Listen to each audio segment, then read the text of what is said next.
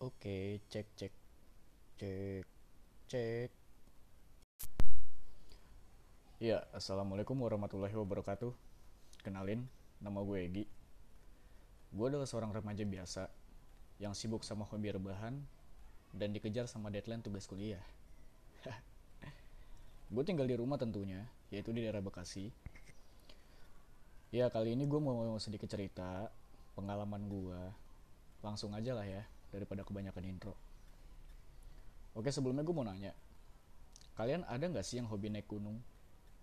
Beberapa mungkin ada ya. Dan gak menutup kemungkinan juga beberapa dari kalian mungkin ada yang gak hobi gitu untuk naik gunung.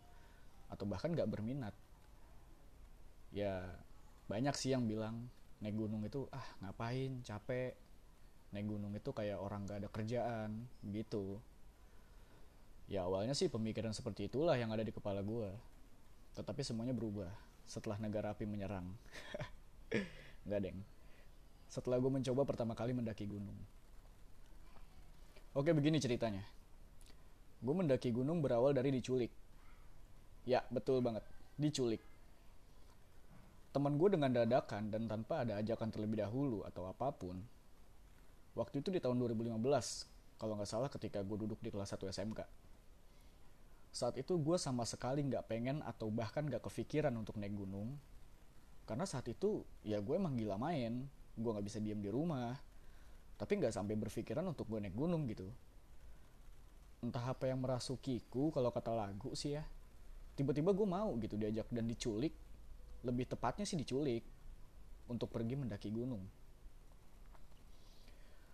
Seorang kawan yang bernama Wisnu Pratama, gue biasa manggil dia Tama. Doi adalah teman main gue yang kebetulan satu sekolah sama gue waktu waktu waktu masih SMP. Itu waktu itu ya. Di hari Jumat setelah UTS, oh ya gue lupa bilang, kalau waktu itu gue lagi UTS dan pas di hari terakhir UTS, Tama ngajak gue main futsal bareng anak-anak sekolah oke lah gue gas karena cuma main futsal kelar main futsal kita semua ngumpul di rumah teman gue yang tadi namanya Tama di sana timbullah obrolan yang jujur gue agak kaget. Karena tiba-tiba teman gue ngajak buat naik gunung. Ya naik gunung gitu. Awalnya gue nggak mau ikut karena satu gue nggak boleh sama orang tua gue dan saat itu juga gue belum punya peralatan yang lengkap kan. Tapi ya hasutan mereka bikin gue tergoda juga gitu. Sampai akhirnya ketika kelar ngobrolin gituan sampai jam 10 malam akhirnya kita pulang ke rumah masing-masing bukan untuk istirahat ya tapi untuk packing barang-barang. Modal nekat banget gak sih? Gue diem-diem packing dan gak izin sama nyokap atau bokap gue itu pun cuma bermodal keril warisan dari om dan sendal gunung yang gue capan tuh yang di pinggir jalan. Gue cuma modal begitu. Dan gue beraniin izin ke orang tua gue respon awal nyokap adalah gak pakai caps lock dan tanda serunya 5 biji. Waduh kata gue gimana juga kan gue berangkat tanpa si izin orang tua kan nggak mungkin juga dan nggak bakal beres. Tapi di situ gue terus ngeyakinin nyokap supaya kasih izin. Ketika lagi ngobrol buat ngeyakinin suara temen gue manggil di luar. Assalamualaikum Egi. Waduh mampus ini bocah udah nyampe. Ketika ngelihat teman-teman gue udah di depan rumah mau nggak mau dengan segala ke, apa ya kepasrahan sih. Nyokap bilang ya udah sana silahkan. Asal hati-hati jangan yang aneh-aneh di sana oke? Okay? ya semua teman-teman gue bilang iya bu iya bu ya. Gitulah pokoknya. Oke izin udah dapet tinggal berangkat. Malam itu gue berangkat perkiraan jam 12 lewat. Malam loh ya gila sih nekat parah gue jam 12 malam anak kelas 1 SMA anak kelas 1 SMK keluar gitu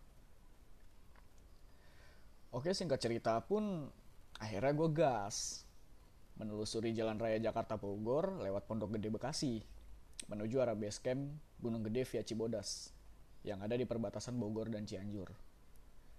Perkiraan jam 4 subuh, kita nyampe di sana.